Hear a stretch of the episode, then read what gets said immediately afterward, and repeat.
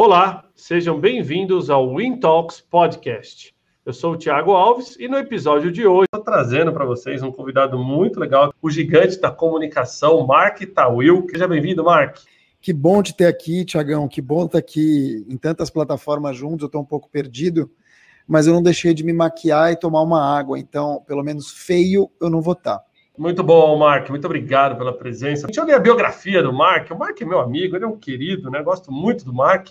Mas Pronto, hoje já, está tá feita a biografia de comunicação 5.0 e ele já vai começar contando um pouquinho de como foi a estreia dele no, no Clubhouse para vocês, mas deixa eu ler. Ele é estrategista de comunicação, empreendedor, escritor, filântropo e palestrante nas áreas de comunicação, futuro do trabalho, comportamento universo de marcas. Ele tem 26 anos de experiência como jornalista, sendo 17 deles nos maiores grupos de mídia do Brasil, como Globo, Jovem Pan, Bandeirantes, Estadão. Né? Há dois anos, colunista semanal de futuro do trabalho na época negócios e apresenta o podcast Auto Performance na Rádio Jovem Pan. Também atua como conselheiro na HSM, revista HSM. Já foi duas vezes TEDx Speaker e já foi o primeiro LinkedIn Top Voice do Brasil. É embaixador do Shark Tank, SAP Business Influencer, parceiro da Nespresso, né? E também ele tem o podcast O Amanhã, o Hoje, da Visa. Mark, seja muito bem-vindo, então, à nossa transmissão aqui a vivo. Queria começar pedindo para você, rapidamente, como que foi a bomba que caiu né, da comunicação que mudou tudo nos últimos dias aí com a chegada do Clubhouse. Olha, primeiro, obrigado, Tiagão, obrigado a todas e todos. Estou vendo a Mariana Godoy aqui, deixa eu ver se ela ainda está aqui.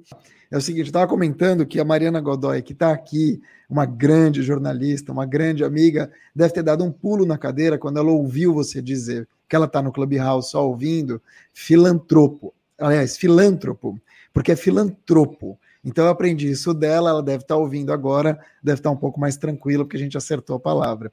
É, porra, cara, eu fui sequestrado, né? Assim, acho que como você e, e todo mundo que está aqui, a gente realmente deixou de trabalhar como a gente vinha trabalhando, a gente deixou de ficar com a nossa família como a gente vinha ficando, a gente deixou de fazer entregas uh, de trabalho por conta desse Clubhouse, e é um sequestro mesmo, porque Acho que o Clubhouse ele vem com uma proposta muito, muito inovadora, muito interessante, que é a proposta da escuta, de você realmente prestar atenção. Mas quando você faz isso de verdade, de verdade, não assim, aham, legal, aham. Quando você quer entrar numa conversa, você precisa prestar atenção.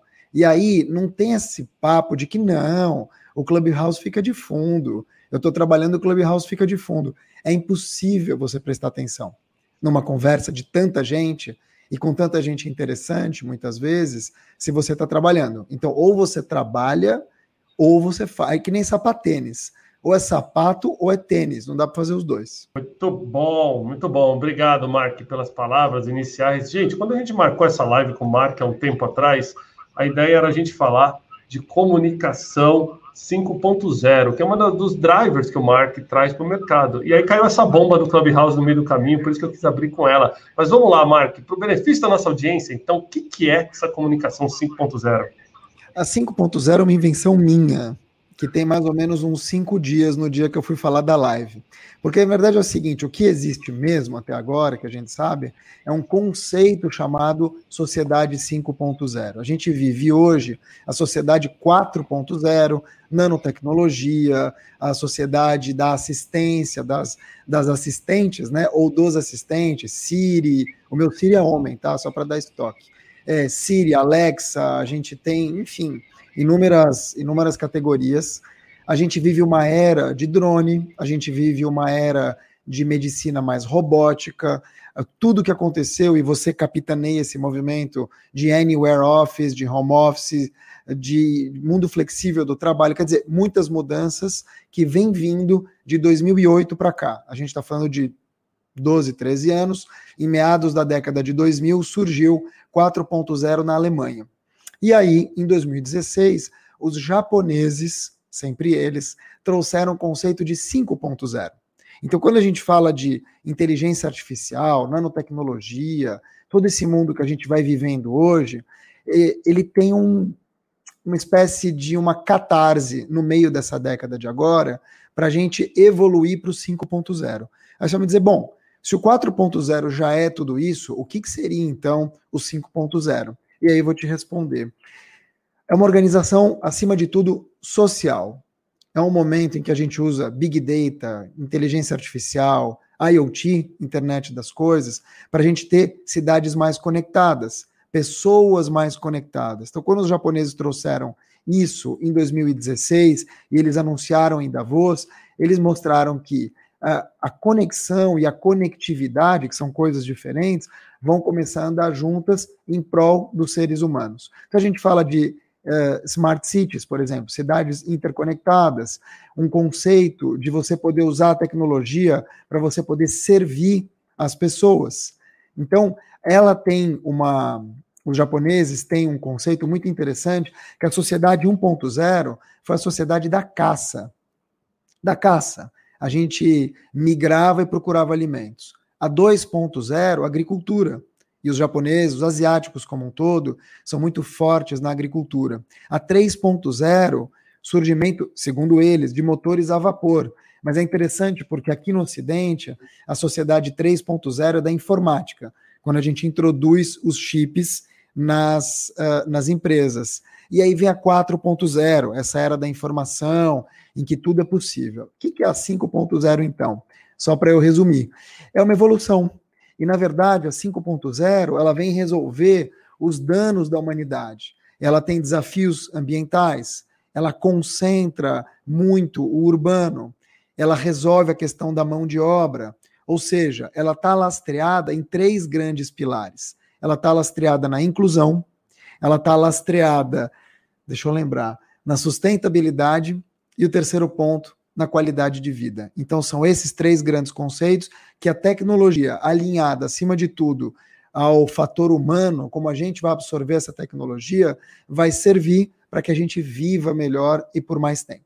E aí a comunicação 5.0 é uma brincadeira que eu fiz, porque é uma comunicação mais humanizada que usa tecnologia.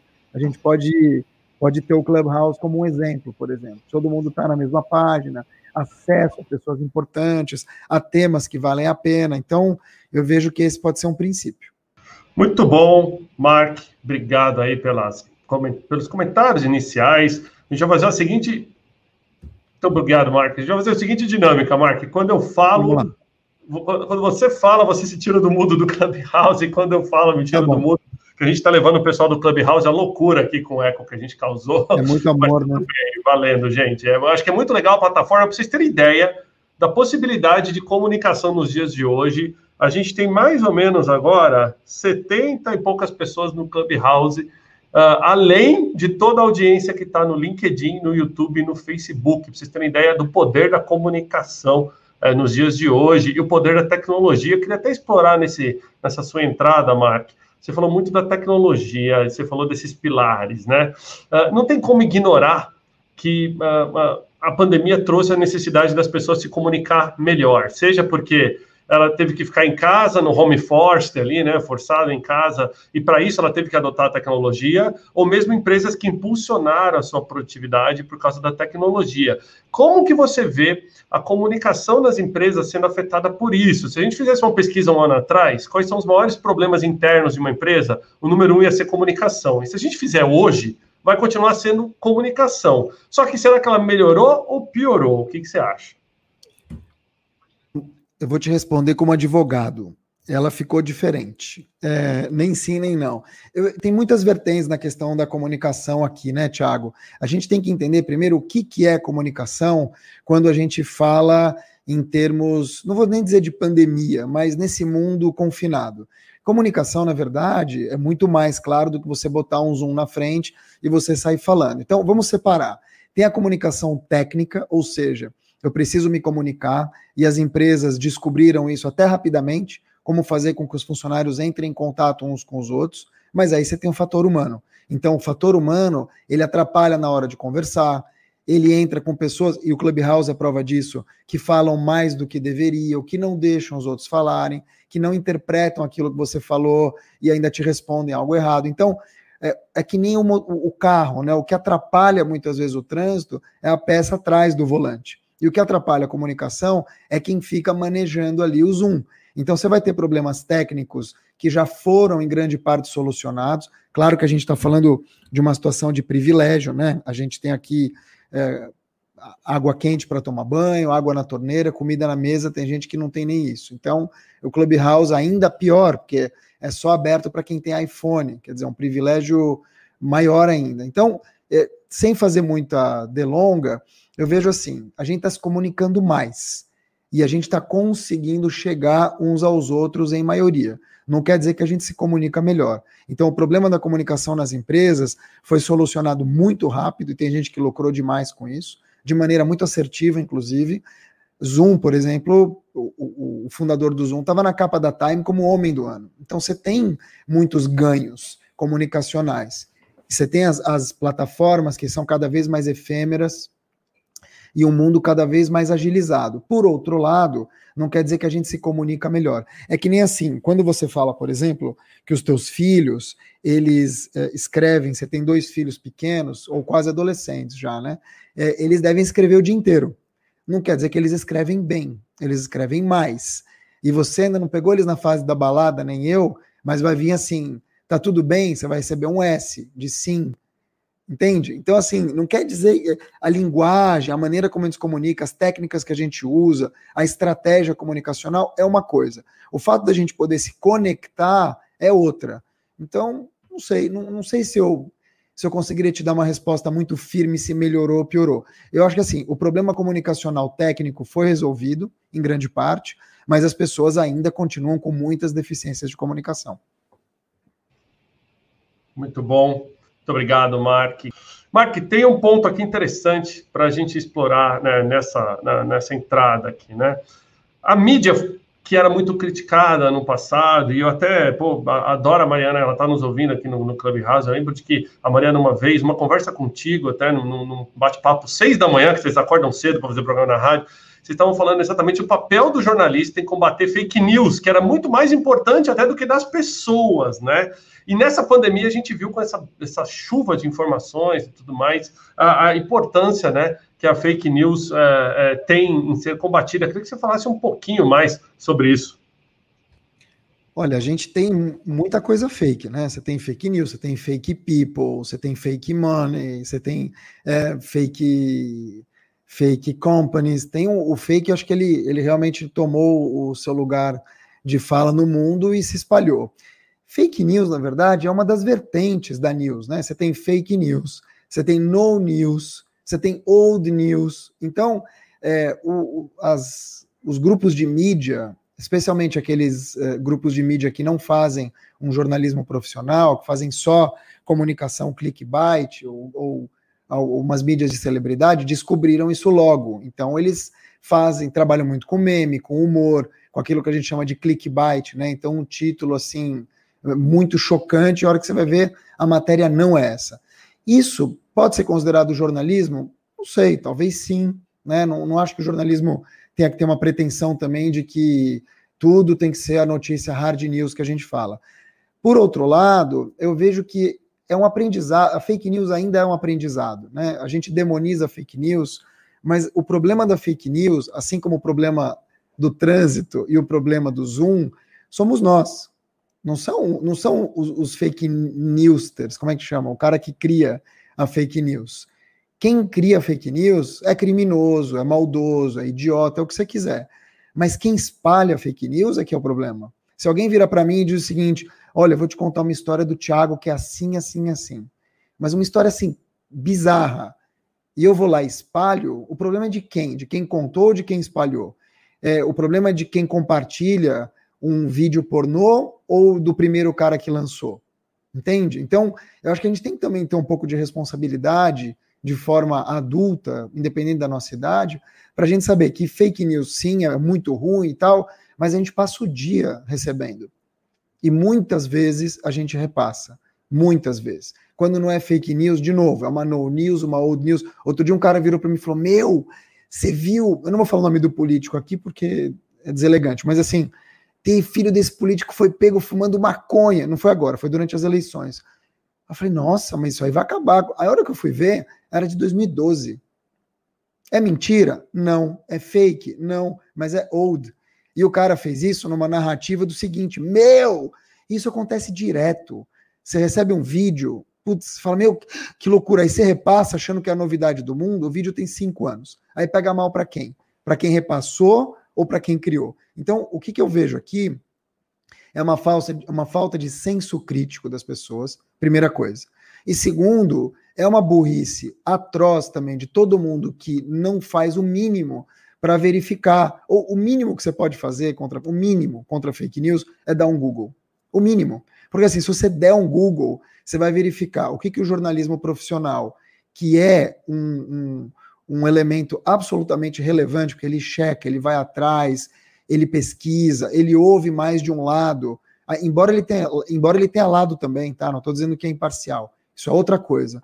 Mas o que eu estou querendo dizer é o seguinte: o jornalismo profissional, ele pesquisa, pelo menos, ele vai atrás. Se ninguém está dando, se você tem uma notícia, inclusive sobre presidente ou governador, coisas que aparentemente são né, acima de qualquer suspeita.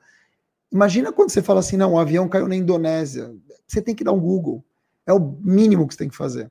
E aí, se você não achar nada, você não solta, porque pega mal para você no médio prazo. As pessoas vão te sentir como alguém que não tem credibilidade.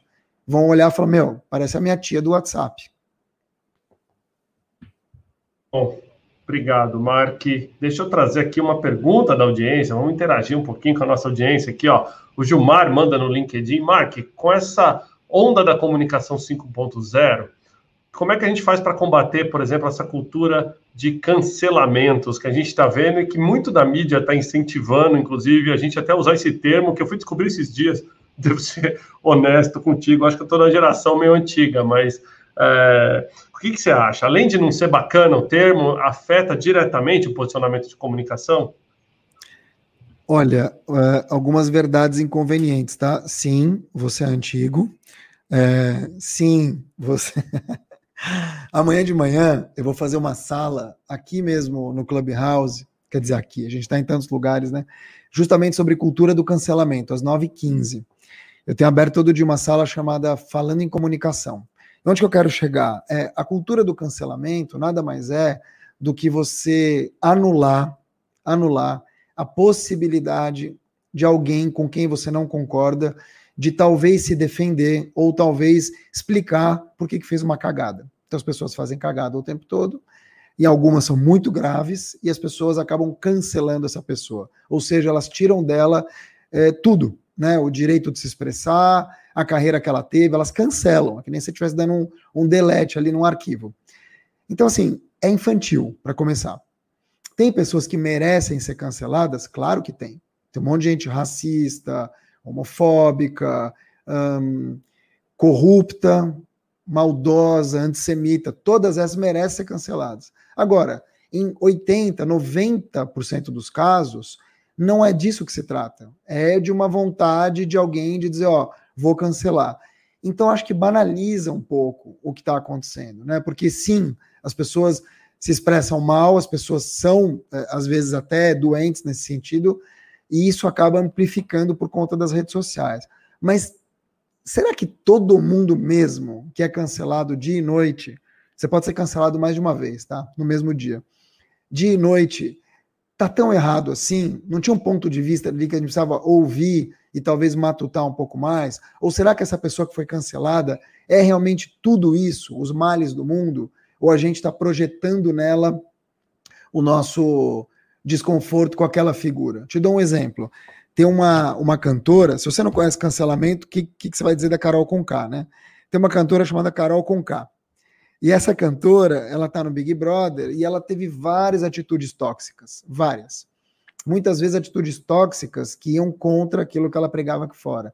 Então, é, muita gente diz, poxa, mas a Carol, logo a Carol Conká, ela era, sei lá, pela negritude, ou ela era pelas mulheres, e atacou o negro, e atacou as mulheres, enfim. Querendo dizer o seguinte, ela não defende as bandeiras que ela diz defender aqui fora. O que aconteceu? Cancelada. E cancelada com louvor. Acho que é o pior caso de cancelamento que eu já vi. Né? Eu nunca vi nada igual. Inclusive, vou escrever uma coluna sobre isso amanhã na Época Negócios. Como salvar a carreira de Carol Conká. Onde que eu quero chegar?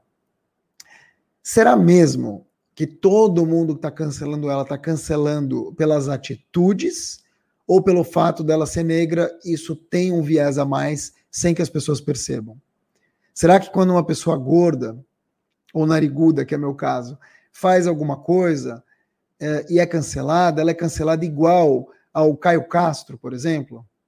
que você mesmo diz que é um lindo, né? Você costuma dizer isso. Então, assim, a gente tem que tomar esse cuidado para também na hora de cancelar ou na hora de criticar, a gente não ir com todo o nosso preconceito e talvez inferir sobre os fatos. Então, eu acho que a cultura do cancelamento ela é infantil, ela é tola e ela é e ela não se sustenta, porque as pessoas são canceladas hoje. Daqui a dois, três dias a internet não tem memória para algumas coisas essa pessoa faz duas coisas bacaninhas, ela já volta. E aquele cancelamento fica circunscrito aos haters do Twitter.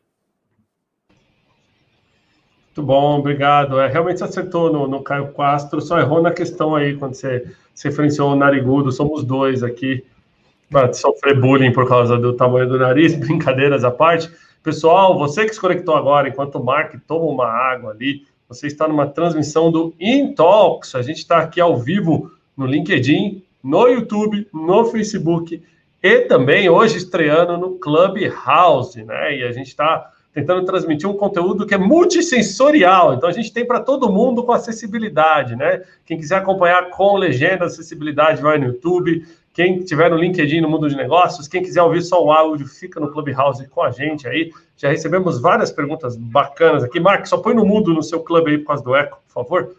Uh, cada vez mais, Mark, a gente vem é, vendo as empresas é, tendo que reforçar uh, o seu posicionamento, né? Até fiz uma live aqui no Intox, a querida, a querida Renata Zweibel, inclusive ela está no Clubhouse acompanhando aqui, a gente falou do impacto que pode ter de relações públicas uma comunicação mal feita. Você ter, por exemplo, executivos que se acham bons demais para ser treinados no media training. Executivos que acham que eles não precisam se preocupar em como falar com o mercado. E pior ainda, executivos que não sabem usar o seu produto e quando são expostos a uma necessidade ali de estar de tá, é, é, dialogando com pessoas que conhecem do produto dele melhor do que eles, acabam passando vergonha na rede, né? Aí eu queria pedir, o que, que você acha? A gente precisa voltar a treinar a liderança é, a, ainda mais agora com o Clubhouse, né? Media Training vai voltar, tá é, em alta, né? E como é que você vê aí o papel de comunicação nos cargos mais altos?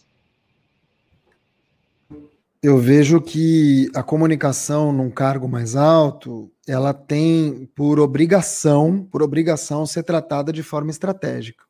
Estava né? comentando agora há pouco dessa matéria da Carol Conká, que inclusive eu entrevistei um grande especialista, um dos maiores especialistas em, em tecnologia e, e, e, lançamento de infoprodutos, campeão na Hotmart, que é o Rodrigo Volpone, ele está aqui, inclusive, é um grande especialista, e, e a gente comentava justamente isso, sobre o valor que a gente tem que ter em termos de reputação ao longo do tempo, né? Como se sustentar, como as pessoas seguem pessoas uh, que não, não têm o que falar e, e que falam besteiras e mesmo assim elas acabam é, ou ganhando muito dinheiro ou ganhando muita projeção. E no caso da liderança, o que dá para acrescentar em tudo isso é o líder como um todo, hoje em dia, ele acaba sendo também um embaixador da tua marca. Um líder acaba sendo o, um CEO influenciador, que é o teu caso. Tenho certeza absoluta e eu posso falar, a começar por mim, que minha relação com o Regos é uma relação porque é você, porque tem inúmeros, inúmeras empresas que eu poderia pelo menos tentar conhecer, mas eu não tenho interesse, porque além, claro, da Regos ser uma baita de uma empresa, líder mundial naquilo que faz, é, você tem esse carisma, você sabe conduzir, você consegue flexibilizar uma condição. Isso são coisas que vêm de cima. Se você quer resolver alguma coisa com alguém, você tem que ir em quem resolve. Então, o que eu quero dizer com isso? Eu nunca vou me esquecer, quando no LinkedIn, já faz algum tempo, você, Thiago, falou assim, cara, eu eliminei o Reclame Aqui. Eu falei, nossa, mas como assim eliminou o Reclame Aqui? Falou, dei meu telefone, dei meu e-mail eu respondo tudo eu. Então, esse tipo de flexibilização, que normalmente acontece na startup, na, ou na empresa menor, com menos atrito e tal, é difícil acontecer em grupos grandes, ele vai ter que ser cada vez mais comum. E por quê? Porque no final das contas, as pessoas querem ver quem está por trás do negócio. Elas querem ser acolhidas, querem ser ouvidas, elas querem reclamar. É, você pode fazer isso, evidente, numa empresa de até um certo tamanho. Você não vai conseguir fazer isso na Coca-Cola. Você não vai conseguir fazer isso na SAP. Você pode até falar com os líderes, mas você não vai reclamar ali de um sistema ou de um hambúrguer com CEO. Mas determinados tamanhos de empresa consegue. E aí tem um segundo ponto. Para que a empresa tenha essa genuinidade, para a legitimidade de ter alguém que realmente goste de pessoas, das duas, uma. Ou você tem que colocar alguém que é nato com isso, e é o teu caso, mas você é um caso raro, porque você é um cara que gosta é, de pessoas como um todo, e assim, você é o mesmo cara em tudo, nem sempre é assim. Ou você tem que treinar a liderança para a liderança se apresentar de outra forma. Ela ser legal, ser gente boa, mas fazer isso de maneira também estratégica. Também estratégica. Porque quando a gente fala de alguém muito legal também e pouco estratégico, ele também acaba trocando os pés pelas mãos, concorda? Ele tá numa live aqui, ele fala um palavrão, ele fala, ele dá uma, faz uma brincadeira, ah, manda um nude. Esse é o tipo de coisa que é legal, é engraçado, acolhe, mas se tem algum patrocinador vendo, acabou. E você tem pessoas que são muito, muito intelectualizadas, sabem muito do que faz e tal, mas são arrogantes, são prepotentes, são lacônicas. Então a comunicação, ela tem que ser tratada de maneira estratégica. Eu fiz um curso agora em dezembro que vai reabrir provavelmente daqui a um mês, dois meses, chamado Inteligência Comunicacional, pela Web Mentoring. Inteligência Comunicacional. E é justamente sobre isso. Porque você tem que usar da comunicação de forma estratégica. Você não pode olhar para a comunicação como algo assim, uh, ah, ele fala bem. Não, ele gosta de gente. Não, ele é engraçado. Isso acabou. Isso pode ter funcionado nos anos 70, 80. Hoje é tudo estratégia. Quando eu estou aqui com você, eu já falei. Só não falei da Jovem Pan, né? Mas já falei do livro, já falei do curso, já falei da coluna, falando, diluindo. Então é possível fazer um pitch, é possível trazer coisas de uma maneira legal, por que não? Porque eu não estou trazendo também fumaça, mas acima de tudo tem que fazer de maneira estratégica. E tem gente que sabe fazer com maestria. A graça que eu vejo aqui no Clubhouse, é, diferentemente de todas as outras plataformas, é na hora de depurar o que sobra é isso. Eu estou aqui com você é, na tela, alguém pode olhar e falar, putz, não gosto desse cara. Nossa, não aguento. Olha o nariz, olha o fundo, me incomoda, blá blá blá no Clubhouse, se você aguenta ficar, se você aguenta a voz da pessoa, ou, ou, essa voz te acolhe, ou ela tem sentimento, é o conteúdo pelo conteúdo. Então, acho que a comunicação, cada vez mais, ela vai ter que ser distribuída, multicanal, como a gente está fazendo aqui, mas que todo o CEO, sem exceção, tenha skill de comunicação, ou para não se perder, ou para agregar. Então, eu vejo você, eu vejo o Rony da reserva, eu vejo o Alfredo Soares, eu vejo a Luísa Helena Trajano. Entende? Olha quantos nomes a gente tem por aí, entre milhares de outros, que não são necessariamente influenciadores. São executivos, são pessoas de empresas, mas que acabaram se tornando grandes influenciadores. A influência não é. Veja, olha que interessante. O influenciador não é aquele que compra o produto. Quem compra é o consumidor. É é o, é o consumidor. Não, quem compra é o decisor, é isso? Por que eu estou dizendo isso? Porque você pode me influenciar a comprar alguma coisa e você ser o meu influenciador. Eu posso comprar alguma coisa, mas quem vai usar é minha mulher. Então, o consumidor de um produto não é o influenciador. O influenciador é, não necessariamente é o decisor da compra. Então, o, o, o CEO influenciador ele tem múltiplos papéis. E todos esses papéis, ao meu ver, passam pela comunicação. Muito bom, Mark. Obrigado aí pelos comentários. Dá boas-vindas para todo mundo que está se conectando agora na nossa live, que está ocorrendo multicanal, LinkedIn, YouTube, Facebook, Clubhouse e sinal de fumaça eletrônico. Se você está em algum lugar remoto, você vai poder conectar também conosco aqui. Algumas perguntas da audiência, vou trazer aqui para você, Mark. Uh, cada vez mais uh, a gente vê uh, funcionários uh, e migrando para o trabalho flexível, né? Horário, local de trabalho, home office deu uma acelerada nessa, nessa, digamos, nessa tendência, né, de trabalho flexível. E uma das coisas que as pessoas mais querem são uh, empresas onde ela tem o poder de fala, né, onde ela possa participar, por exemplo, sessões de brainstorming, design thinking, né, sessões participativas. Como que você vê isso hoje? Se uma empresa fosse investir no seu canal de comunicação, tem ROI investir em comunicação? Pergunta Foguinho, hein? Nossa, pergunta difícil.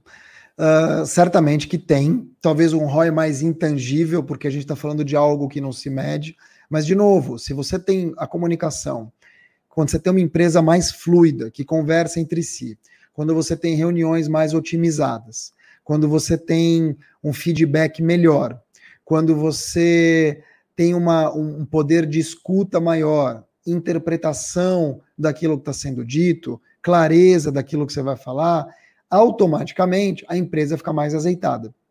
E quando você tem o lado contrário, as cagadas, então o CEO é, assediador, o cara que troca os pés pelas mãos e faz um pitch horrível, tudo isso também acaba automaticamente se voltando contra a empresa, ou seja, em dinheiro, seja em reputação e até processo.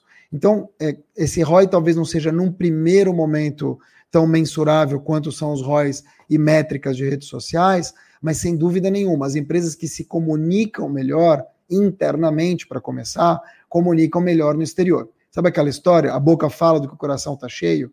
É mais ou menos por aí. E por quê?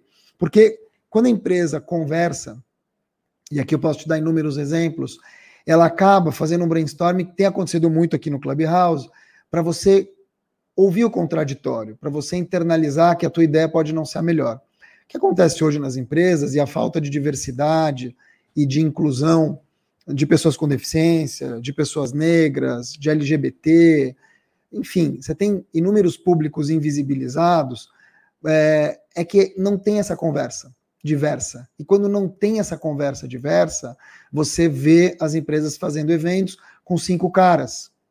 E no Clubhouse está cheio de um monte de sala que só fala homem, ou que só fala homem branco, ou que só fala mulher branca, ou que tem, sei lá, cinco loiras. Você não vê cor, você não vê é, diversidade, você não vê nem diversidade de tema, você não vê nutricionista quase falando, ou é estratégia digital, ou é business e tal.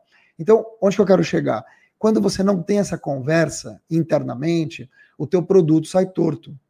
Porque em algum momento alguém vai reclamar que no teu produto eh, de cabelo cacheado, faltou alguma coisa. E aí você vai olhar para a tua equipe, só tem loira de cabelo liso.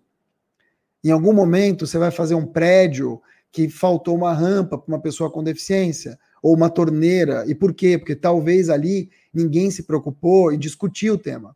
Então, a diversidade e a inclusão, elas promovem uma comunicação mais fluida interna, porque você consegue furar mais bolhas, entender o que está acontecendo. E quando você consegue fazer isso, automaticamente você consegue, não vou dizer que vender para mais pessoas, mas talvez agradar mais pessoas na hora que você vende, ter menos ruído. Isso eu estou dizendo quando você não erra. E quando você erra, a cagada é monstruosa.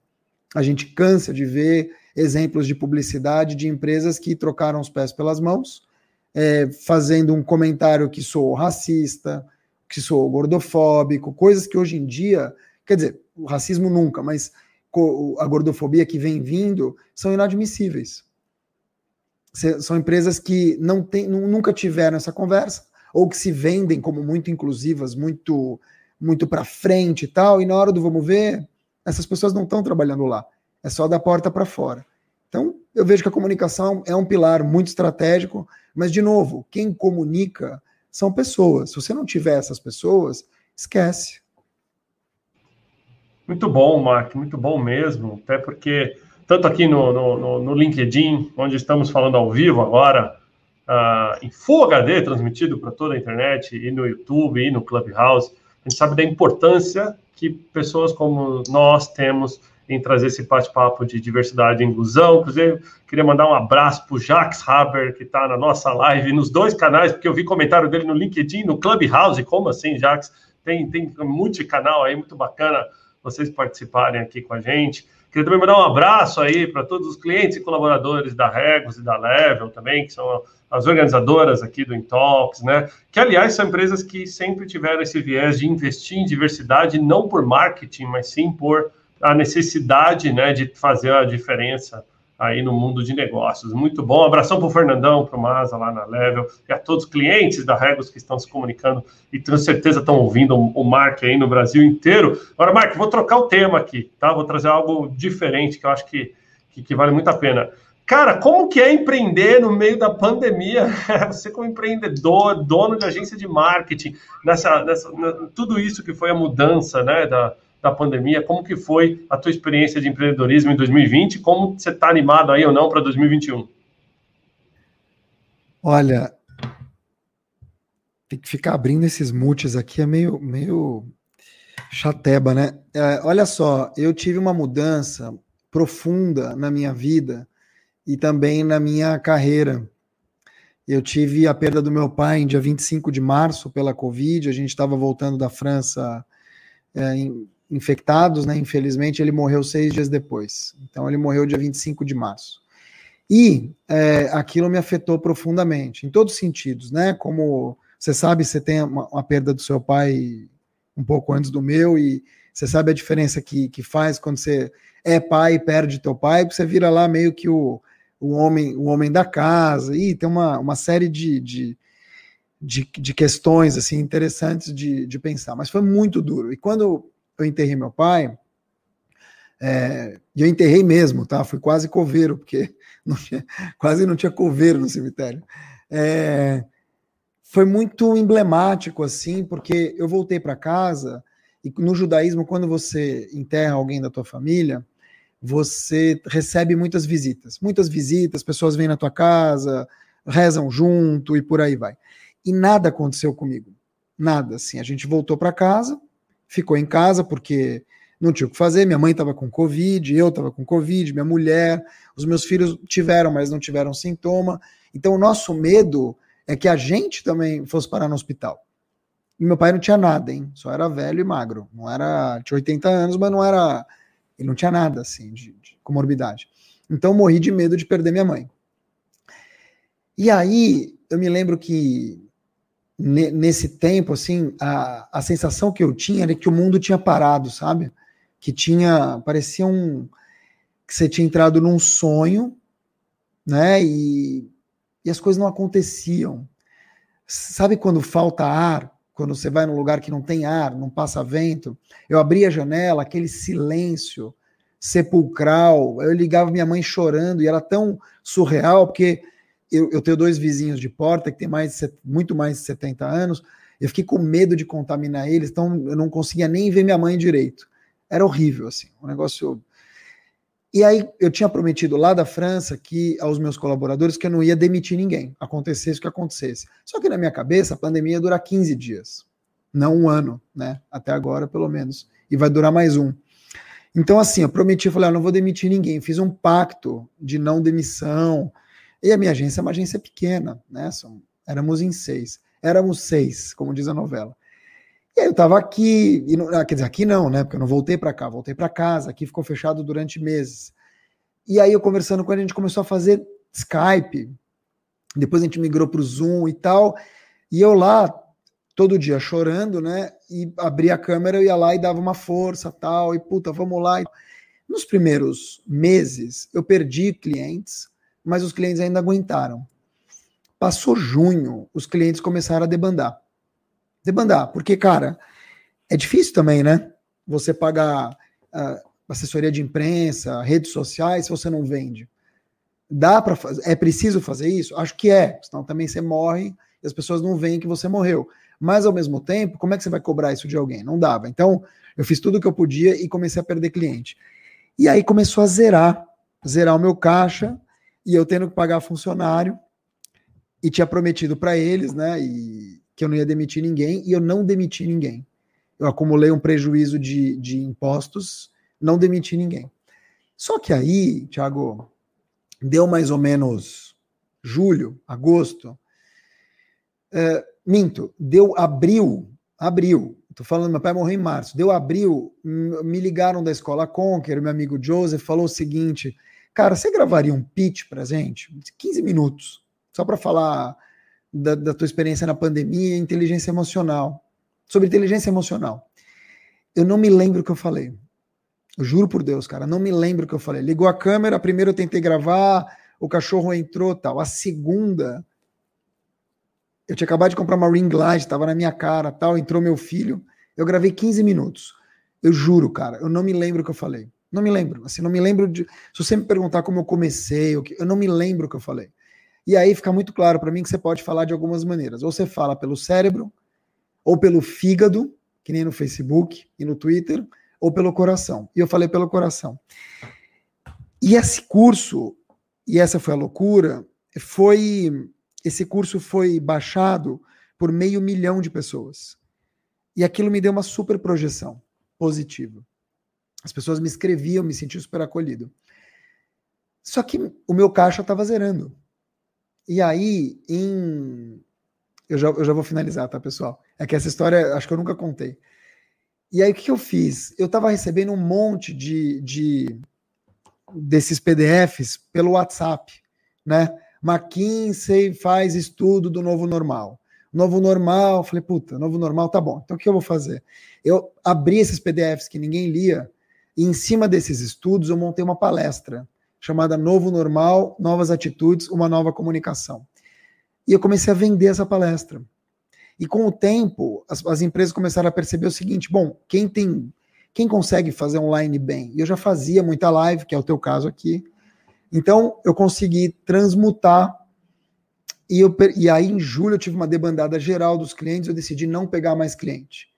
Então, eu decidi focar na minha marca própria. Então, de julho para cá, eu me tornei treinador, eu me tornei infoprodutor junto com o Rodrigo, que me convidou como expert da empresa dele. Então, curso de inteligência comunicacional foi super bem. É, me tornei, enfim, cara, tudo que meio que eu já fazia, eu acelerei. E coisas que eu ainda não fazia, como, por exemplo, eu ser um, um, um especialista em comunicação, mas assim, realmente dando aula, que é uma coisa que eu não fazia, eu comecei a fazer. Então eu pivotei minha carreira aos 40 e aos 40, eu tenho quanto? Eu tenho 47, aos 46 para eu poder ser e viver a minha marca pessoal. Muito bom, muito bom, Mark. Obrigado aí por compartilhar com a gente, né? Eu tenho certeza que muita gente se emocionou aí com a história, assim como eu, que é muito bom ouvi-lo, né? E saber que dar a volta por cima é um exemplo que a gente precisa passar para todos, né? E é, eu, eu, eu, lembro uma vez, gente, quando eu conheci o Mark, foi muito engraçado. A gente se conheceu no Spaces da Vila Madalena, você lembra disso, né? Eu já conhecia a Elisa, um abraço para a Elisa, esposa do Mark, querida. E aí a gente acabou, a gente acabou se conhecendo no Spaces da Vila Madalena. E eu cheguei para o Mark. No Tinder que a gente se conheceu? No Tinder? Ah, não, não foi no Tinder. Eu não lembro de ter dado like na sua foto lá no Tinder, o Mark, mas assim, a gente pode tentar resgatar o histórico, se for sacanagem.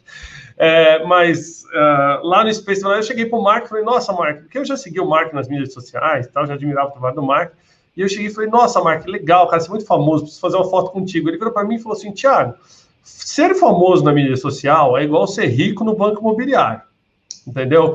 Chega uma hora que se você não continuar a trabalhar ali, você não, não, vai, não vai adiantar muita coisa. E aquilo caiu para mim é, de uma forma muito é, é, pesada, assim, porque muitas vezes a gente fica buscando. Eu lembro que uma vez ele falou também: eu não quero seguidor, porque seguidor é adolescente, eu quero é cliente, né? Você lembra disso, Marco?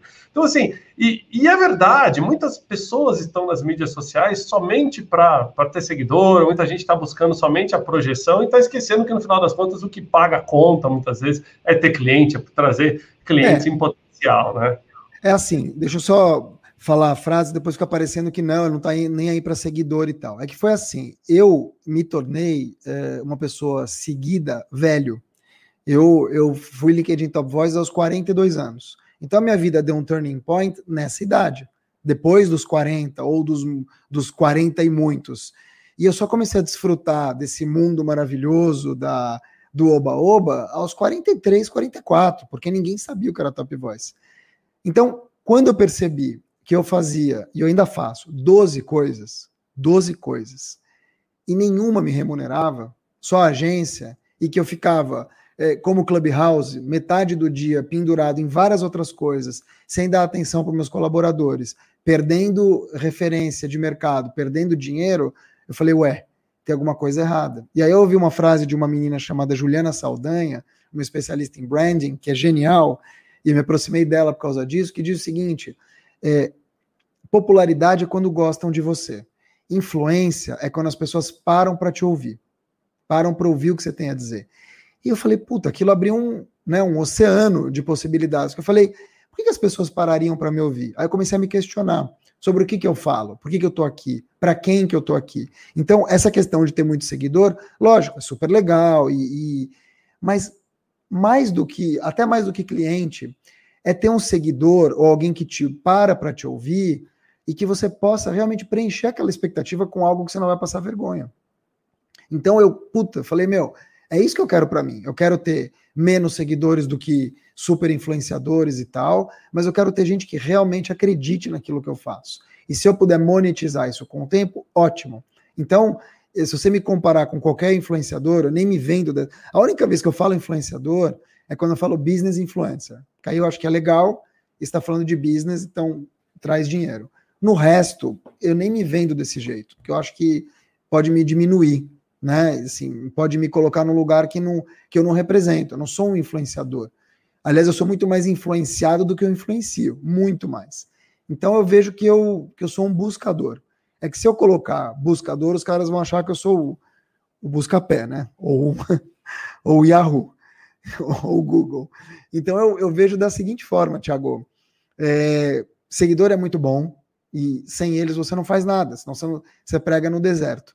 Mas acho que você precisa saber também a hora de parar e, e de escutar. Ontem eu estava numa sala, vai vendo, no Clubhouse com, presta atenção, Luciano Huck, Caetano Veloso, que estava pela Paula Lavigne, Preta Gil e mais uma porrada de gente. Aí tinha lá um, um Felipe 88, uma coisa assim, Felipe Neto 88, lá no Clubhouse. Eu falei, não é possível que seja o Felipe Neto, né? Esse fake ouvindo a conversa, mas tudo bem, tem fake lá, dizem que o Danilo Gentili também é fake no Clubhouse. É... E aí alguém falou, Felipe, você tá quietinho por quê? Cara, o Felipe Neto abriu o microfone e falou, porque tem hora de ouvir e tem hora de falar. Agora eu vou ouvir um pouquinho.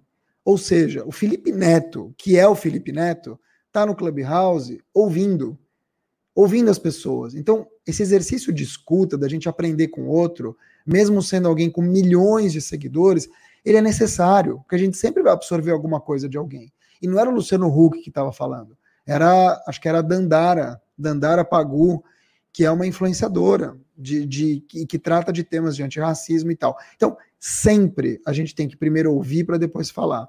E nesse mundo, Thiago, que eu sinto de influência, é que todo mundo quer dar aula né? Você pergunta alguma coisa, o cara quer te dar uma aula. E eu não quero.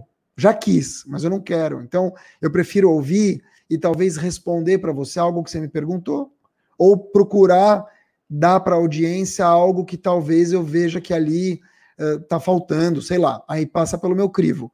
Mas eu não quero ser essa pessoa, sabe? De ai, todo mundo, o celebrado Mark Tawil, o festejado Mark Tawil. Você me conhece e eu não, eu não sou assim. É, ainda mais na nova economia, né? Não dá para a gente ser humilde. Então, uma aula de humildade aqui é, do querido Mark. Muito obrigado, Mark, aí por todas você vê que Você vê que beleza não entra, né? No hall de elogios. Eu ia jogar, né? Que beleza, mas sabe como é que é, né? Depois que você falou esse negócio do Tinder, fiquei um pouco é, com, com vergonha aqui, né? Vai que o pessoal descobre essa história aí. Melhor não, vamos deixar quieta. Pessoal, tudo que é bom dura pouco, tá? Consideração final para nossa audiência aqui então no LinkedIn e no YouTube? Quero primeiro te agradecer, Thiago. Já você sabe disso, já te falei isso algumas vezes, mas eu quero repetir que você é um dos caras mais generosos que eu já conheci. Por isso que eu faço questão de todo projeto tentar dar um jeito de trabalhar com você, ou te incluir, ou ser incluído, porque é, realmente estar tá com você é, é uma experiência muito legal. Você é um cara que tem acesso, porra, da Forbes ao as grandes empresas do Brasil e do mundo, e você faz questão sempre de dar palco para todo mundo e dar, enfim, dar cartaz, e isso é, é um presente, né? Porque eu acho que eu nunca conheci um CEO tão, tão, cara, tão próximo, tão acessível, e CEO mesmo, né? Porque as pessoas se vendem como head disso, head daquilo, mas não são a head nem da própria cabeça. Então, eu fico muito feliz de estar aqui. Esse é um projeto que eu vi nascer. Acho que eu participei de um dos primeiros Intox raiz Lembra? Lá nem era em talks, eu acho. Era uma live que era bem raiz, assim, e, e ver como cresceu, como se organizou, fico imensamente feliz. Eu vou Meus contatos todos, arroba Mark Tawil, desde agora Clubhouse, mas em, em, todas as redes você me encontra com esse nome. Na época Negócio, amanhã vou estar com o Rodrigo Volpone falando sobre é possível salvar a carreira de Carol Conká para falar sobre reputação. Eu tenho um podcast na Jovem Pan chamado Auto Performance com U. E é isso. Quero agradecer mesmo a todas e todos vocês. Quando o curso reabrir, eu venho te avisar aqui para você me ajudar a divulgar. Inteligência comunicacional, hein, Tiago? Com certeza, divulgaremos com o maior prazer. Então, pessoal que não está ligado ainda no Intox, siga o Intox nas mídias sociais, siga o Mark Tawil, o pessoal que está no Clubhouse aqui também, clica para seguir aí, tenho certeza que se beneficiar bastante com todo o conteúdo. É isso aí, pessoal do LinkedIn, do YouTube, do Facebook. Este foi o Intoxio com Mark Tawil, comunicador em LinkedIn Top Voice, falando hoje sobre a comunicação 5.0. Muito obrigado a todos, muito obrigado a todos. Muito obrigado, Mark, de coração. Um abraço para Elisa. Beijo nas crianças. Obrigado aí pelo seu bate-papo. Valeu, gente.